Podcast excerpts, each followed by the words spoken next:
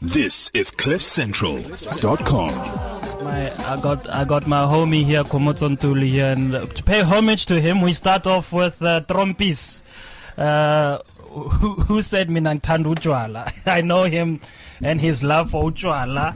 Yo! Oh wow, uh, you're giving you're giving away problems here. You're giving away Yeah, you're yeah. giving away Yeah, secrets oh, here. this one, this one's part of the family. We can, we can, we can throw him with, with, with you. You're With gonna the bass. see- when he comes on, when he comes on, you see how how noisy he'll be. Good morning, Eitada. Good morning, everybody. This is frankly speaking on Cliff Central, 9 a.m. to 11 a.m. Wednesday. Uh, Andrew Levy. Good morning. Dumelang Jorge. Le guy. You guy. Ay, ana flop of it. Flop. Ah, don't worry. This is Praetorian. Don't worry. This language that you guys speak in Pretoria, it should be like a 13th official language because it's definitely not Sotho Tswana. Anything I know, it's not even Tswati. It's just its own thing, hey? Praetorian. Talk to me. What are we up to today? What's going on? So today we're asking, frankly speaking, should young professionals uh, extend the decolonization project that we've seen on campuses into corporate South Africa? And if that's to be the case, what does it look like? And uh, how should we get it going? We have an exciting program uh, lined up for you today. We've got Ferial Haffajee of uh, the City Press coming through, and also the author of What If There Were No Whites in South Africa? We've got Debochoma Lucy, the founder and chairperson of Young Professionals Forum as well. Busi Mavuso, the acting managing director of the Black Management Forum. Komotso Ntuli, who's a social activist, uh, a regular contributor to the show. We've got Brian Moore and we've got Arti Moore, uh, founder and of the Key Leadership Institute. So it's a packed show. Jeez, could you get Uh, anyone else in the show? No, no, I was I trying to get Julius to come and say, you know, like, you know, things. yeah, we, when we are now tired of speaking now, what must we do? What must come to happen? So let us know your thoughts. Uh, how could we decolonize corporates? Do we even need to decolonize corporates? What does decolonization of corporates look like or even mean? Uh, hit us up on WeChat at cliffcentral.com or you can, you can also message us on Twitter at Rory Shabalala or at Yebo underscore Levy. Let us know your thoughts. Right now, we have the, the, singular pleasure of welcoming Ferial Haffajee, the City Press editor and author of What If There Were No Whites in South Africa. Good morning, Ferial. Good morning. It's lovely to be with you. Likewise. Ferial, in your book, you speak of a seismic generational shift where the language of compromise and detente that had formed the basis of what many regarded as South Africa's miracle transition uh, was now being poo-pooed by a generation who had been born free uh, into what we thought was a country of opportunity or what you thought was a country of opportunity. Does this context also apply in corporate South Africa, do you think? Um, I think I was just reading in Business Day this morning Chumani Maxwele's um, account of how he started the Rhodes Must Fall movement, which is where the literal idea of poo-pooing came from. So I think university campuses are much easier to organize on because students have degrees, more um, freedom to organize. They're in the same place, so coherent movements are easier.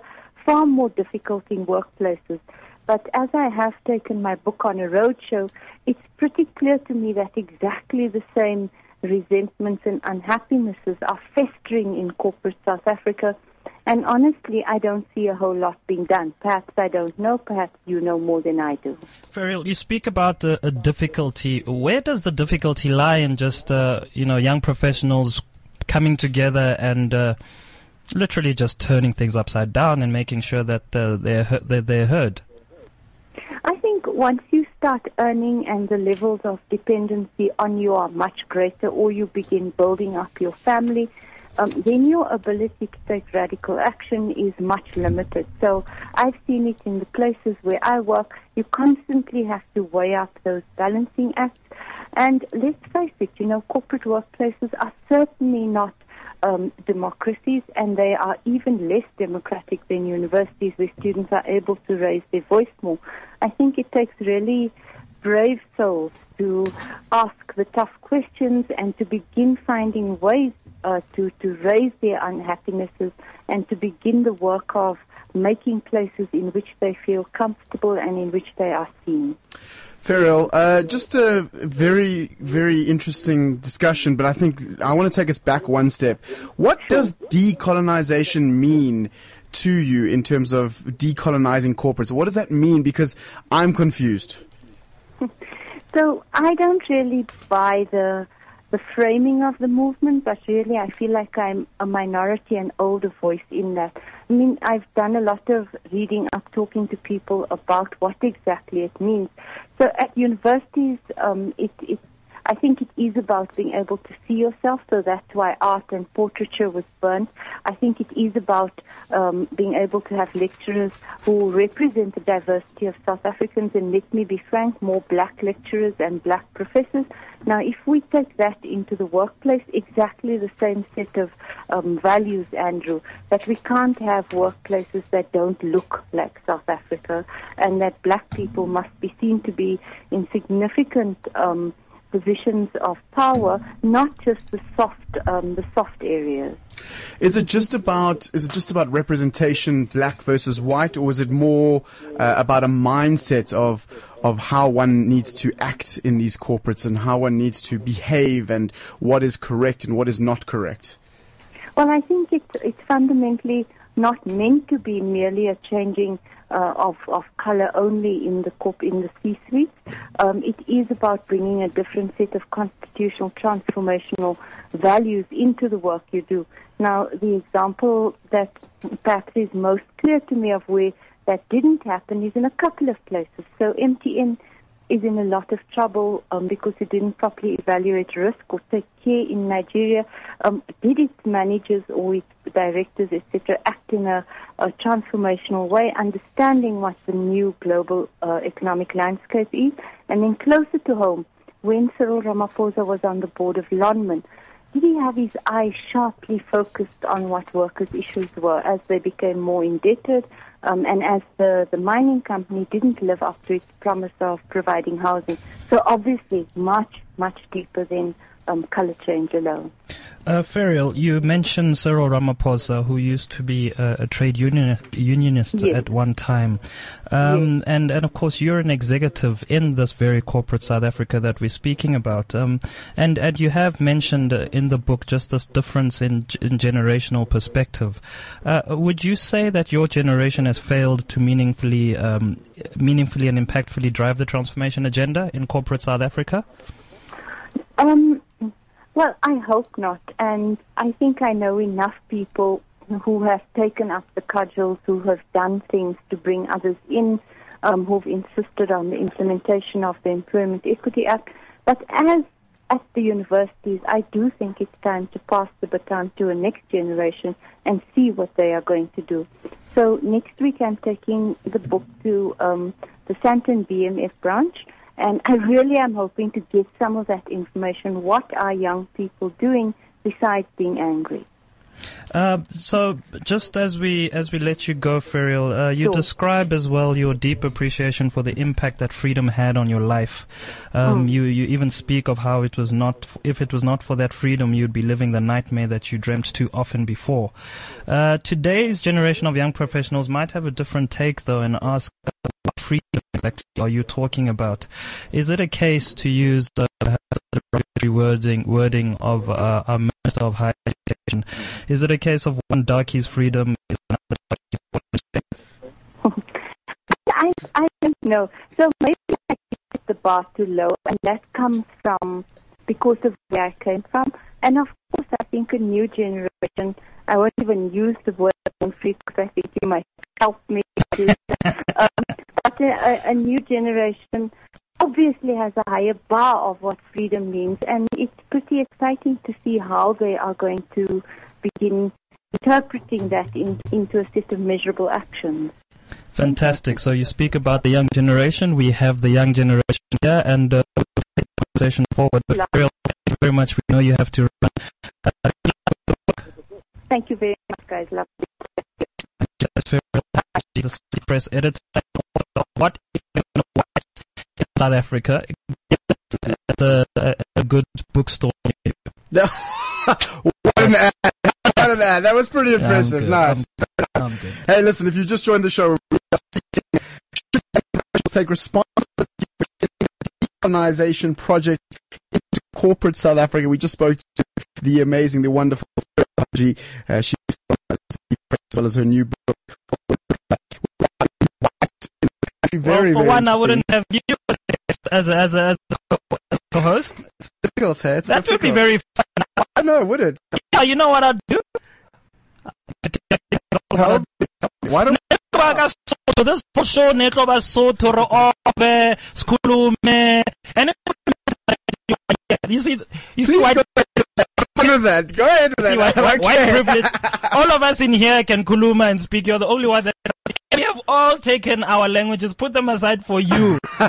Guys, I just want to thank you very much to all of you uh, for the privilege of speaking English. I really,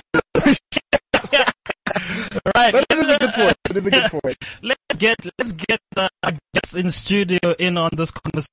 You've got founder chairperson of the Young Professionals Forum, Busi Mavuso, acting managing director of the Management Forum. Komotso Ntuli, who is a social activist. I don't know what else. What else, Komotso? You- you Just uh, everything, right? Yeah, the the, the uh, first part of the introduction was fine. The other part out. Fine.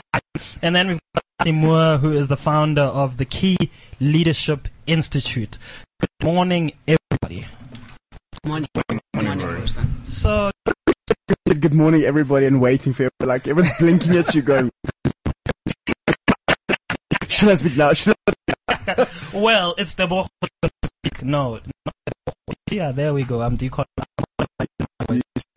It's the speak. you are the founder of the Young Professionals lived experience of young professionals in the corp- in corporate South Africa, particularly black? Yeah. Um, good morning and, and thanks for the opportunity. Um, it's a difficult question because I think there's a tendency to try and aggregate all black professionals' experiences into this one, you know, common identity. And it's the same as people think that Africa is one big country. It's such a bad uh, way of looking at things. But be that as it may, I think there are certain things that um, one could pick up I think um, having grown up in Soweto and uh, you know had the privilege to to actually go to school, um, the lived experience is one defined by a bit of hardship. Um, it's defined by having to break through some doors to get through um, and, and and have access to opportunities. Uh, but it's also one of, of true privilege because I think to be employed in itself is, is a privilege. It's it's it's a, an opportunity to craft your own future and your own destiny. And although it comes with its own challenges, um, it does have its upside. And I don't want to paint a, a dark picture um, around the journey of a young black professional. You you have founded this Young Professionals Forum. I imagine it's it's meant to to drive some sort of change agenda. What exactly is it about uh, young professionals that you're trying to organize and, and make happen? I think uh, our viewpoint is that, uh, you know, what we've seen is young black professionals are driven by fear. Um, they react from a position not of inspiration and aspiration, but a, a position of fear. So what we see when we see a newspaper article on a Sunday, um, automatically, you know, black Twitter comes alive and people start shouting and screaming. Um, but it's a very frivolous um, activism, and um, by Tuesday or when that particular matter actually dies down, the matter almost you know dies and falls off the table. And as the YPF, what we're trying to do is to be more aspirational, um, which is what I think you can see with the fees must fall. They found a cause, a common cause, which they could use as their vision statement, and then work towards that uh, and achieving that, instead of you know being reactive and um, and not applying their minds to how they can deal with their challenges. Tebogo, let's um, let's get into some of these specific details because I think what happens is we get scared to actually speak about specifics. Yeah. Uh, we say there are a number of challenges that we face as black people, and what are some of these hurdles? I mean, what are we talking about here? Because our listeners, predominantly white and Zulu, thank you to all the Zulus listening, um, are, are thank you for catching up on that, Rory. um, are are looking at you and, and listening to you and going, but what problems do you have? It's so easy for you. You've got it buttered here, like or, you know, You've what, got affirmative whatever. action. Affirmative action. Blah blah blah blah blah. This is the black man's time to rise. But uh, really and truly, that's not the lived experience. So, what is the lived experience from your perspective? From my perspective, uh, the lived experience is one where as you enter the varsity environment, you're already starting to incur debt. So the whole concept of wealth creation immediately is affected. Um, your your your path to to economic freedom is inf- affected from the first day that you walk into those corridors. Um, you know, NSFAS and you know, God bless their soul, um, are a great asset to the country in terms of affording us the opportunity to study, but it's also debt, whether it's student loans, whatever way you look at it. And what tends to happen is from the moment you walk out of varsity with that piece of paper, you already have your first debt that you have to start looking after. Over and above that, there's the debt of, um, or the responsibility of the fact that you might be the one or second person to ever go to varsity in your family. So there's this issue of called the black tax, which for me is actually a real thing. Um, when you are given that responsibility to start looking after your cousins, your grandparents, etc., etc., it becomes a very huge burden on you. Furthermore, you have to build the working capital to actually go to work. Like getting into a taxi from Pimville Zone 7 to go to Sandton, you know, you may be taking two or three different modes of transport and you're spending maybe 30 to 40% of your income on that, on that particular line item And time as well. and, and time, right? And you're expected to compete at the same level as your colleagues who live very near to work, um, don't have some of those legacy debt issues. And I always say that it's a pity because black professionals, um, careers are defined by debit orders, not by their aspirations. Mm. Because you, the dependency that Ferial spoke about is exactly what keeps us in the system. And the fear that I was talking about is the fear to go out and break, you know, the comfort of not being able to pay that debit order because you know your credit record is going to be tainted. You can't buy a house. You're already owing NSFAS. Your first car was bought on debt. You're buying groceries on credit card. You've got a clothing account because you want to be dignified and walk into a bank looking good. So you accumulate all this debt, but you also don't have the courage to be able to break beyond it and actually build an asset base that can break that um, that chain. Let's uh, let's bring in a, a very young lady, Busia Mavuso. She's the chief financial officer of Black Management Forum. Have I got that right? Managing director of Ma- the Black Management. Acting Forum. managing director. Come on, man. Jeez, I've got to keep up here. I've got to keep up here. I'm sorry. Uh, you see how behind I am here.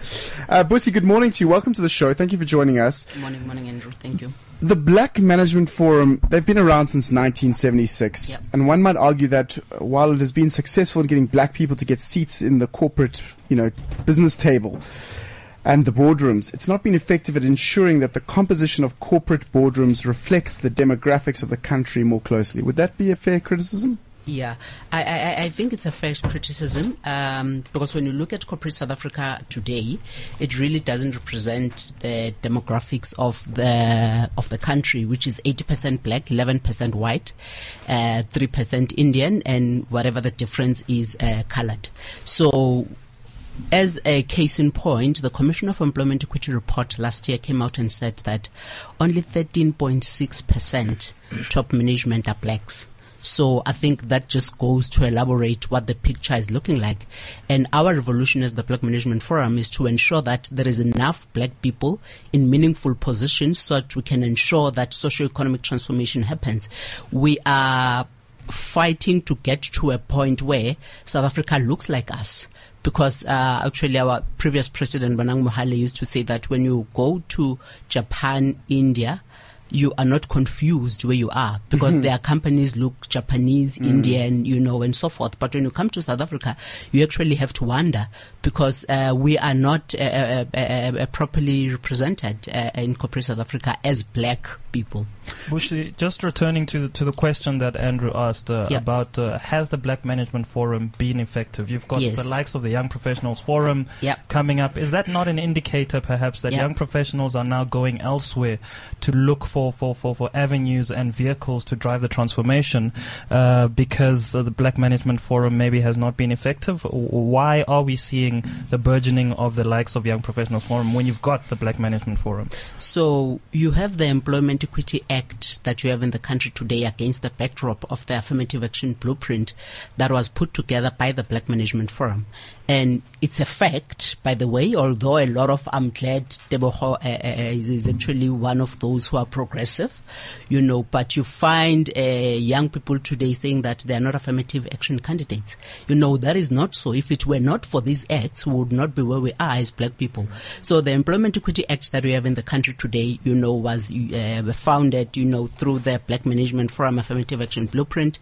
Uh, it was in the BMF AGM resolution in 1997.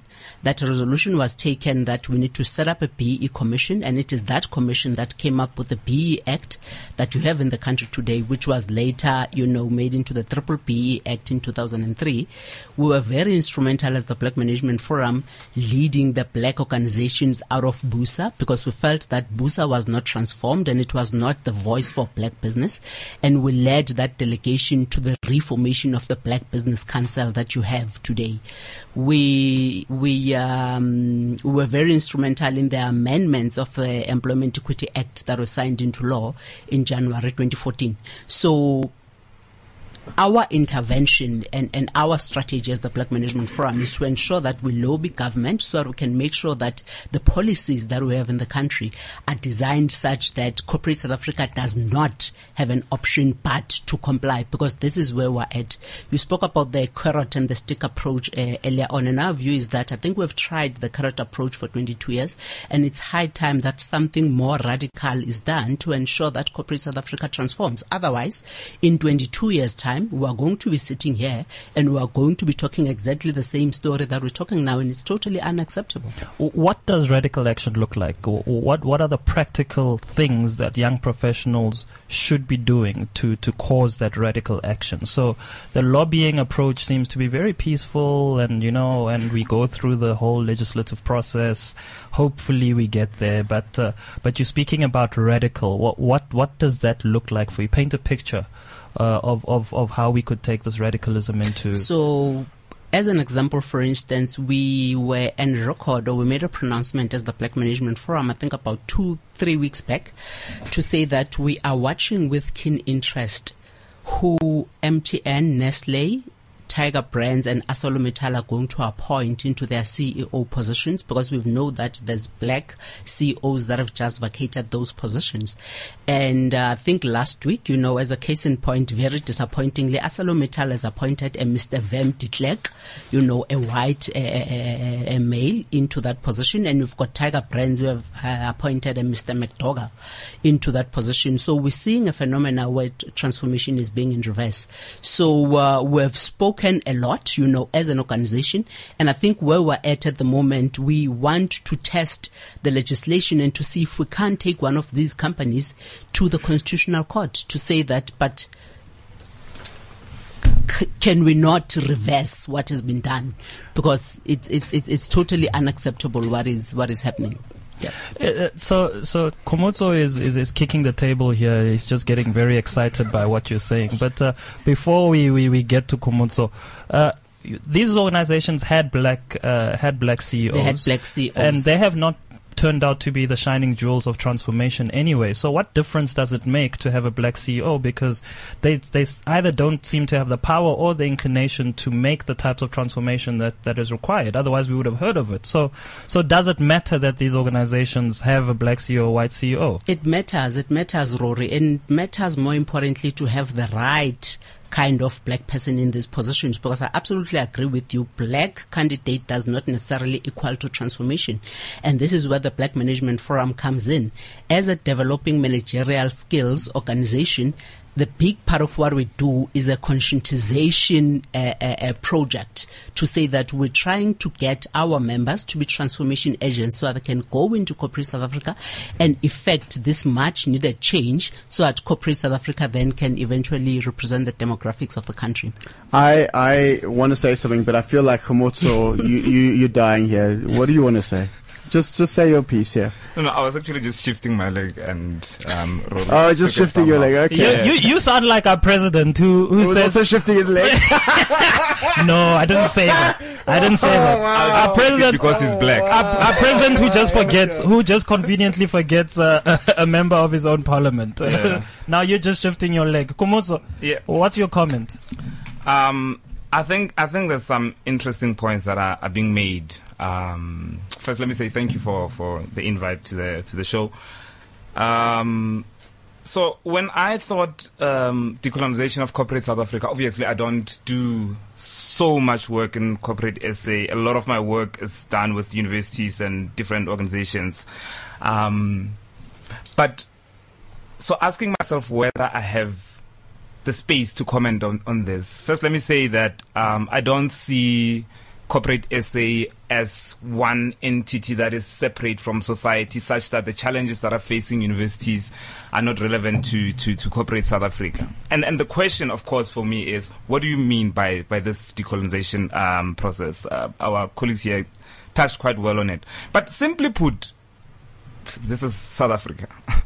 South Africa is, it's got a lot of black people um, and she spoke about 80% of this country being, being black and then only finding that 13%. So in a normal society, you'd find that that 13% actually is, um, the white, uh, part of it. And then the other 80%, depending on where you look at it. If you say about 10% of society will be smart, then the, the senior executives should be, um, that part. But I think important is to note that these things that we're talking about now did not come by chance. There are structural measures, there are institutions that are in place to ensure that those who are benefiting from it continue to, to, to benefit from it. Komotso, uh, Sisbusi mentioned, she said we want the right type of black people uh, in leadership. Oh, This thing of the right type, wh- wh- Yes. what is the right type of black person? I, I guess it, it, it really depends on where you're coming from. What we've been taught, um, I think that the dominant discourse in our society is um, the right type of black is the one in part that fits the equation or the standard that has been set by corporate South Africa, which is predominantly white. So we can look at it from a cultural point of view or from a skills point of view. Um, okay. Ngiyabonga le- Andrew. uh, you can look at it from a, a cultural point of view or from a skills um, point of view. I do not necessarily doubt that um, there's skills amongst um, black people.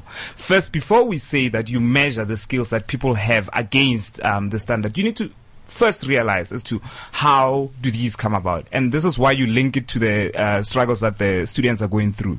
I'll just pick up on what um, Tebogo said earlier on. It's interesting because we're doing some work on on the, the link between NSFAS and um, the Fees Must Fall movement.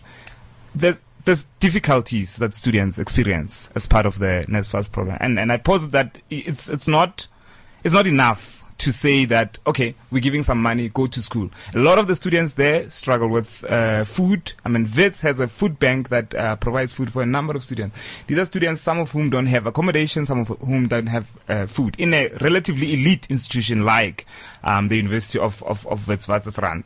so when you when you talk about that good black i think you need to measure it against the backdrop of where these people are coming from um, to get there. And when they eventually get there what kind of support is put in place? And i think in the previ- in one of the shows we, we mentioned this from a gender point of view.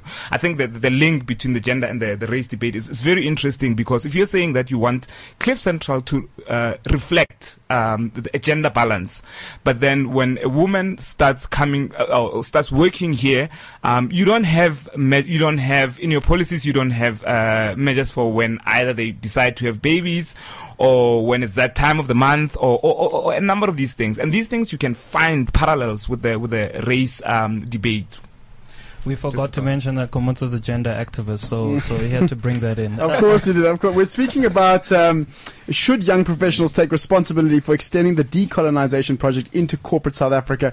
It's frankly speaking nine to eleven. We've got a whole bunch of guests in studio.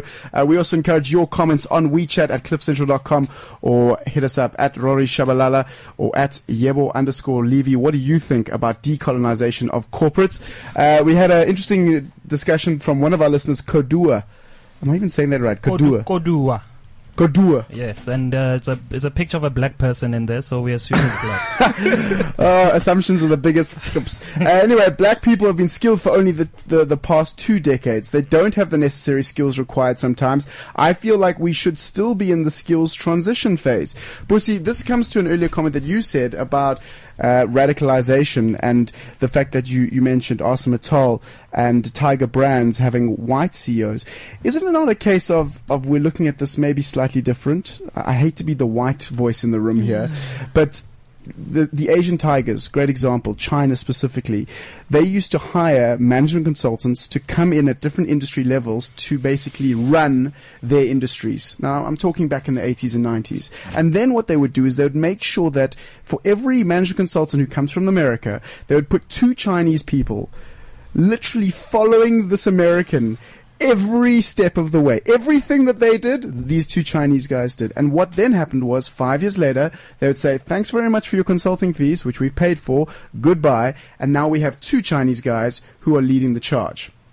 Is that not something that we should be implementing as a system change, a systematic change, instead of going, hey, we need more black CEOs, and then putting whoever we can find, and as you were talking about, Khomotso, the right person, potentially that person hasn't been skilled enough. And then we see these failings of CEOs who are black, who are put into a position and then fail. And then everyone goes, oh, look at him, you know, Mm. look at her, whatever the case may be.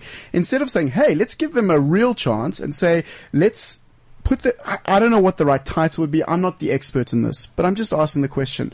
Is there not a way to make the systematic change where we say, let's have Van Niekerk and Van Rooyen and Van Ryan and whoever else it is, put them in and then make sure that whoever is second in command is following absolutely everything they're doing with the idea that that person will lead the charge in the next little while.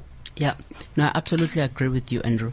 So I think this is a function of two things, really. We have found that corporate South Africa, for whatever reason, are terrible at succession planning. Uh, Mm-hmm. That's just generally, right? Generally. Right.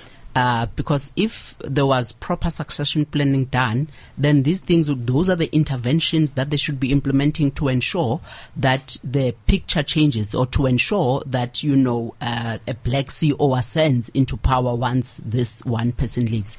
So we have seen a, a great example, for instance, uh, where um, with Exxaro, they have uh, Mr. Sipho Nkosi, who's the group CEO of Exxaro, who's going to be leaving in March 2016. And I think it was two weeks back that they've already announced a CEO designate, Mr. Mxolisi Mgojo, I stand corrected, who's already going to be shadowing Mr. Sipho Nkosi for the next 12 months. Now, those are the interventions that we're expecting corporate South Africa to do. But then, so succession planning is one. That is, that is, that is, uh, that is the one issue. But then the other issue is that with the case of ArcelorMittal, for instance, we know that there were four candidates that were shortlisted and two of those candidates were black. And our view is that if you have already made it that far, you know, to be shortlisted, surely you are as good as your other counterparts. And if corporate South Africa is serious about the transformation imperative, hmm. then they would be making they would be making a deliberate effort to say that we want a black uh, CEO into this position, and we're going to ensure that whoever ascends into power is going to be one of these two people. So I think it's also an issue of the lack of willingness from corporate South Africa because we refuse to believe that um, there's not enough black people can do the job. You know, there is a lot of black people that are skilled, and if we're given a chance and given half a chance to be able to hold these positions, then we definitely, you know, would not uh, uh, uh, uh, fail to deliver. Mm. Uh, just uh, from from the point of view, so Wusi uh, speaks about the CEOs of companies and so on, uh, and, and much gets said. I mean, 13.6 percent of top management uh, are, are, are black, and the rest is is white. Uh, so. w- Give us a, a sense, though, of what hap- what's happening at the lower and middle management levels. Uh, wh- what's the situation like on those levels? We're hearing the the, the level at the top, but uh, the young professionals experience in the middle and, and, and, and certainly at the lower levels, is it a fairer system? Is it a more representative representative system? Uh, and does it speak well? Does it bode well for the future in terms of the types of things that are happening at that level? Yeah, I, I think a number of companies have made some good strides in terms of creating an environment where they're opening doors for young black black talents to enter the system. We see it in the graduate recruitment programs that they've got in place. Um, you know, from you know uh, getting the students at university, giving them bursaries, and then getting them into the system to give them some kind of internship. So I think um, there's a lot more black people within the, the system, but I think where the challenge starts to happen is where you get to senior management level and executive level. And therein lies some of the glass ceilings that exist. Um, I think something must be said around the value of social capital in, in this space. Uh, people take for granted that affinity is a huge, um, you know, contributor to how people actually ascend into these various roles. Uh, and it's not, it's not surprising that mentorship, you know, informal mentorship happens between people who feel they look alike or, you know, um, share the same concerns. So if your senior and executive management is all white, um, the likelihood is that they're going to build social capital and relationships with, you know, younger white counterparts. And therein lies some of the challenges. I think for me, transformation has not been internalized as a culture in corporate South Africa.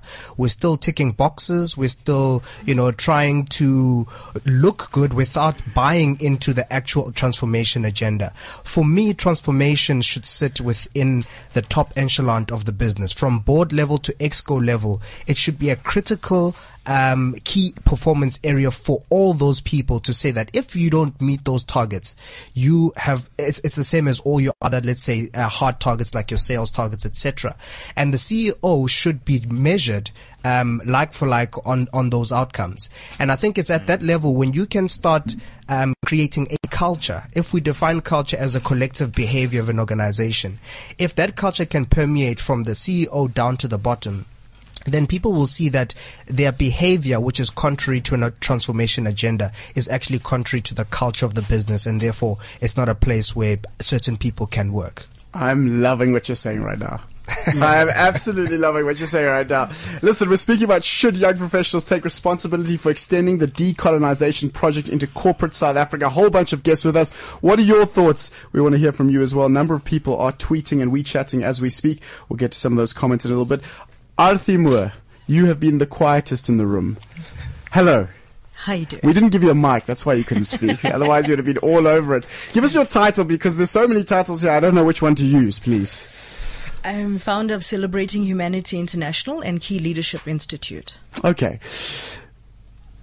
Tebogo spoke about this idea of social capital. And I think one of the things that I'm very excited and interested to speak to you about is organizational culture. What does this decolonization of organizational culture look like? Because corporate South Africa, that's probably one of the biggest issues is you, you've got to fit in, you know, like Tebogo and I have both worked at a bank before, the same bank, and, you know, it's rugby, rugby, rugby, you know, Super 14, you better make your picks on SuperBru, bro! because if you don't, you like, you, uh, you out, eh? And interesting enough, What are you doing? what, what are you doing? that, that is the accent of the bank, right? Uh, and interestingly enough, it, it feels like the, the British Premier League is like the, the, like, the, the middle ground between black and white corporate South Africa. You know, you can all, like, everyone can, you know, black people like soccer, white people like the UK. And so they come together at the British Premier League. But, um, talk to me a little bit about this organizational culture and what it would look like to decolonize organizational culture in South Africa. I think our first key right there was taking out the word decolonization. Because South Africa has what I believe an emotional disconnect. We've been using race for so long in terms of descriptions of ourselves. We've forgotten who we are as human beings. We've forgotten the value that we all have as people, the input, the experience, the knowledge, the wisdom, the, our ability to actually change and adjust and influence each other's lives because of who we are and where we come from. Now, when we start to program ourselves again, we're actually just now using some more terms to box ourselves in. But that sounds very much like the DA language. Are you a DA supporter? Like this I am non-racialism. political, Ah, no. we believe in a non-racialism believe, society. right? What the hell does that mean? Of course, there are black people and there are white people. We're not there yet, surely. No, we're people. And if we can get to that point when we're just people, people will go into environments where they see that as valuable people, I need different skills, regardless of the color of my skin. I need to be put into positions because I deserve it and I've worked towards it. I'm now going to look at what I can do for myself personally to develop myself, taking into account our historical past differences of our country that cannot limit us to what we have access to right now. It's as simple as knowing showing that everything is open and free, and all the people that actually fought for this freedom worked very hard to do it. Blood was shed to create this freedom. But what we're doing now is we're stagnating as a country. We're not moving forward. We've just boxed ourselves in differently. And if you look at the fact that we're looking at putting people into positions, regardless of the color of their skin, we need to put the right people into the right positions who have the ability to change our country in a more positive way. It's not about the color of the skin right now. It is apparent because South Africa is all about racism and apartheid and, and employment equity. And some of the work that we do is coming into corporate environments to resolve the human issues that are happening. Because the emotional disconnect that has happened in terms of culture has been race. But let me ask you this then. If we are all humans, and you mm-hmm. spoke about value and valuable mm-hmm. humans, right? Mm-hmm. Would you not agree that some humans are more valuable than other humans because of the fact that they have the social capital, because of the fact that they have a better education, because of the fact that they don't have a tax that means that you have to pay for? Fa- th- these are real things. You can't just hide these under No. the table, right? Cannot hide it. So, So, so surely a then we person need is to not more recognize. valuable because of what they had access to. You cannot say that one person is more valuable because they had more privilege before. You But you cannot are say asking- to somebody that they're they're less valuable because of the struggles that they have because they've got to take two taxis. Look at the difference now. These guys who take two taxis or three taxis to get to work have got more focus and are more proactive and are working harder, right, to get to where they're at, which means that the guys actually deserve a lot more. They need to be appreciated more. They need to be valued more. They need to be given more opportunities to grow in terms of development. It doesn't make them less valuable. But they're coming into a system which is promoting, uh, you know, the promotion of whiteness, the promotion Yes. of white culture. So this is why I'm concerned with, with your language. And as a white person in the room, I'm feeling a bit weird about this. like, just to say that, so just to acknowledge that. But this is this is a little bit of the concern that I have, or the challenge that we have, is that if we don't look at people with the color of their skin as well. We are missing hmm. some of the nuances that this country has gone hmm. through. We c- we're not at the stage where I can say Teboho has worked equally as hard as Andrew. Teboho has worked hmm. much harder, but yet Andrew's getting the opportunities.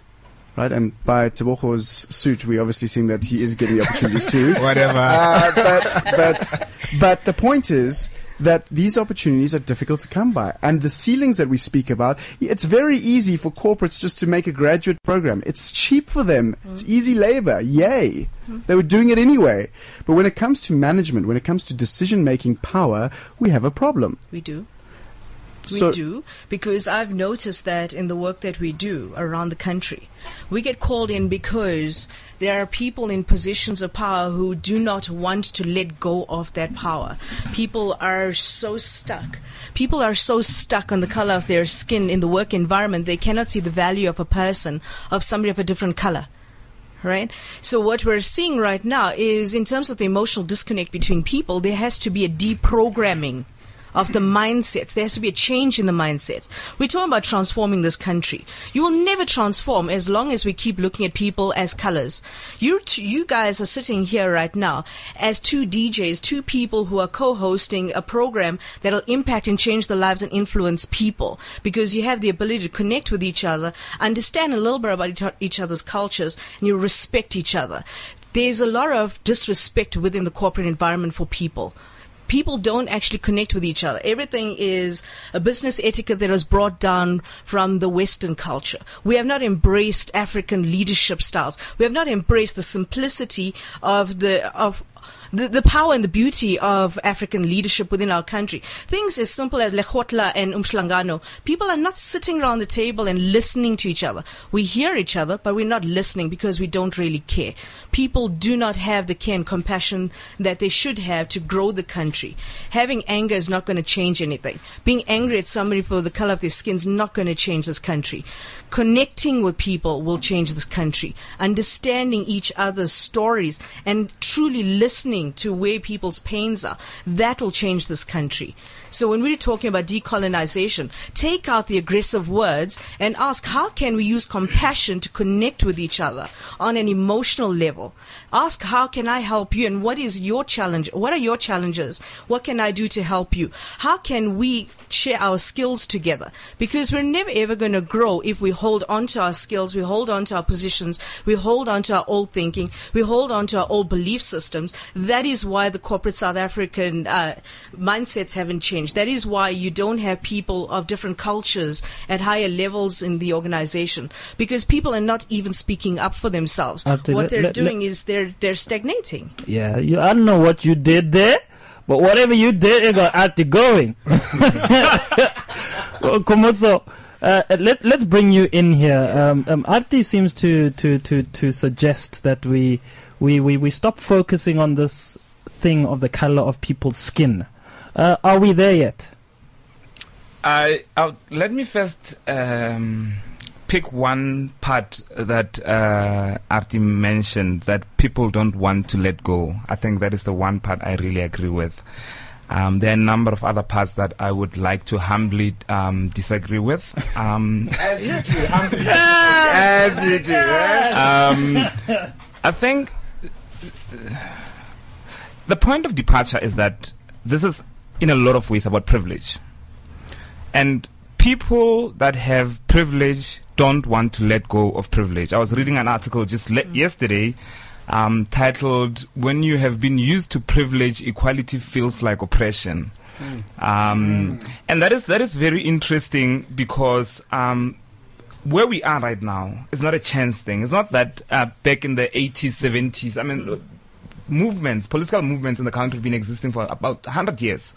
Are we really, really saying that people didn't know anything about compassion and sharing and all of these things for the 100 years until Toot started flying around the 80s and, and, and, and things like those? We're Cliff Central, you can say it. Okay. Mm. Toot.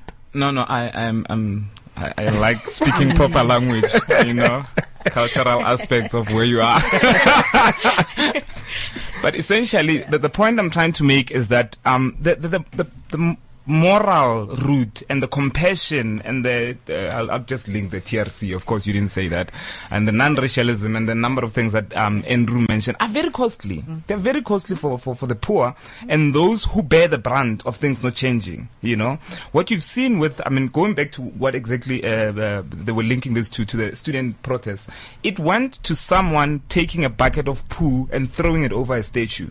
No one I think, would like to just do something like that. It's the level of frustration that people go through to end up getting there. So what I'm just saying is that if if we go about it as seeing people as as people, we we probably wouldn't even be here. Um, we wouldn't. Uh, I mean, this work that the Black Management Forum uh, does is important. It's important, and there are a lot of people that don't necessarily see it as as that as that important. So you still need those, whether symbolically or functionally, you need those quotas to say this company needs to reflect South Africa. If we say we're just people, what you'll end up with, you'll end up with people who went to um, universities like Stellenbosch, which in Afrikaans. You come out of a home that speaks Afrikaans. Parents had the opportunity to study. You get to the university, speaks like you. It looks like you. It plays just like you. So I, I think it's it's very important to note that this space is not as equally open. In fact, it's got a number of hurdles for, for black people. So when you see Komotso sitting here, being able to speak to this um, team in the way that I, I, I- do right now, um, it's been through a number of things that Andrew may not have ha- uh, had to deal with in the same way that I did. So that's Explosive, uh, and that is leading up to the end of the first hour of this discussion, and we've hardly even started. Duncan's already on our case. He's saying, "Put on some kwaito, put on some kwaito." Ah, no, I'm not putting on that kwaito to- thing again. We're, we're about to, we're about to put on some kwaito. We're about to, to put on some kwaito, but before that, Andrew, of course, this conversation started, um, and the idea for the show actually started because of the work you guys are doing in your organization, Umuzi, uh, an initiative called uh, Decolonize Umuzi. Just give us a sense of what what is that about, and uh, have you guys lost your socks? Probably lost our socks, but um, that's probably because of a budgetary constraint and the junk status we're about to go into. Thank you, Moody's. Um, no, I think what we realized is the work that we do is about challenging the narrative in South Africa uh, by developing the next generation of black creative youth, because we believe that the narratives are wrong in this country about what black young people go through. Uh, but having said that, there are two white people leading the organization, which is very weird. Um, so we we went on a process of going, hey, well, what is the what are the things in Umuzi, a small little organization, NGO, that lead and propagate this kind of at like attitude of colonization, of whiteness, of white frame of thinking. And um, we started at the beginning of this month, and it's been a very interesting journey so far. To be honest, I don't know where it's going. Um, what is interesting is our young recruits, who are all black, are talking about this idea of it de- decolonization of Umuzi in this space does not necessarily mean getting rid of whites. And I think that's very interesting to say and, and to note that this is this is coming from a human perspective. We're not saying that we want other humans to leave the country because they are this. We're saying that there are things that systematically need to change in this country, and we need to identify them, be aware of them, and then actively move towards them. So, so what are some of the things that uh, that have happened so far? I, I know they took I- your chairs away at some stage. You Yeah, can no yeah, longer yeah. be the chairman. You're not chairman without a chair. no, it's been, it's, it's been really interesting. Like uh, the one day we played, uh, um, you know, struggle songs the entire day, and um, the young people couldn't handle it. This is young black township youth. We're like, ah, I'm sick and tired of this. This is just killing my my vibe and my pride, and uh, we've done that. And uh, we're very quick to forget the injustices, both black and white, of the past. Um, so, to be honest, Rory, I, I, I've been fascinated by this. I think we've had a number of different activations, some more coming. Check out uh, Umuzi uh, and see what's happening there. It's, it's crazy. Uh, I'm anxious, being honest, but at the same time excited because this is the journey we have to go on. So- As South Africans, we just have to go on it. you guys must be crazy, right? And and and I think this is the question that I want to bring after the break to our to to to our, our guests here is what would an experiment like that uh, look like in the corporate space, and and and what are the things practically that would begin to change in there? I mean, some of the things that are happening in Umuzi are really exciting, and and almost scary, right? Because uh, in some instances you're doing things that might offend potential funders, uh, and so on, and you're having to to almost say, do we have the courage of our convictions to do this in spite of alienating potential support. So I, I'm really excited about uh, jumping into the next segment of our show and uh, and just looking at these. Uh, of course, you can also join us on Twitter uh, at uh, Rory Shabalala and uh, at Andrew Levy, Andrew underscore Yebo Levy. underscore Livy. Yebo underscore Levy. And Get that wrong. I mean, come on. You uh, Joe, know? Praetorian doesn't have underscore in it, so I don't understand. Uh, we've got Bradley Shaw who's saying, uh, colorblind, really? We need to own differences and part, and our part uh, in the, in history. This person, okay, yeah, that's, uh, that's, that's Bradley Shaw losing his socks. Sine says, love, love, love the conversation on Frankly Speaking. Really great discussion today. Uh, the fact that she uses today, I wonder what it says about all our other times in we speak about all sorts of things like black anger. Did Nelson Mandela uh, uh, sell out black people? Is the DA really racist? Afrikaners, villains or victims? Catch all of those on our on our page on cliffcentral.com. Uh, but for now, uh, keep listening as we jump into Brenda Fassie weekend special. Said like a true DJ. Hey, my goodness. Wow, we are turning. We are turning. I made it. This is CliffCentral.com.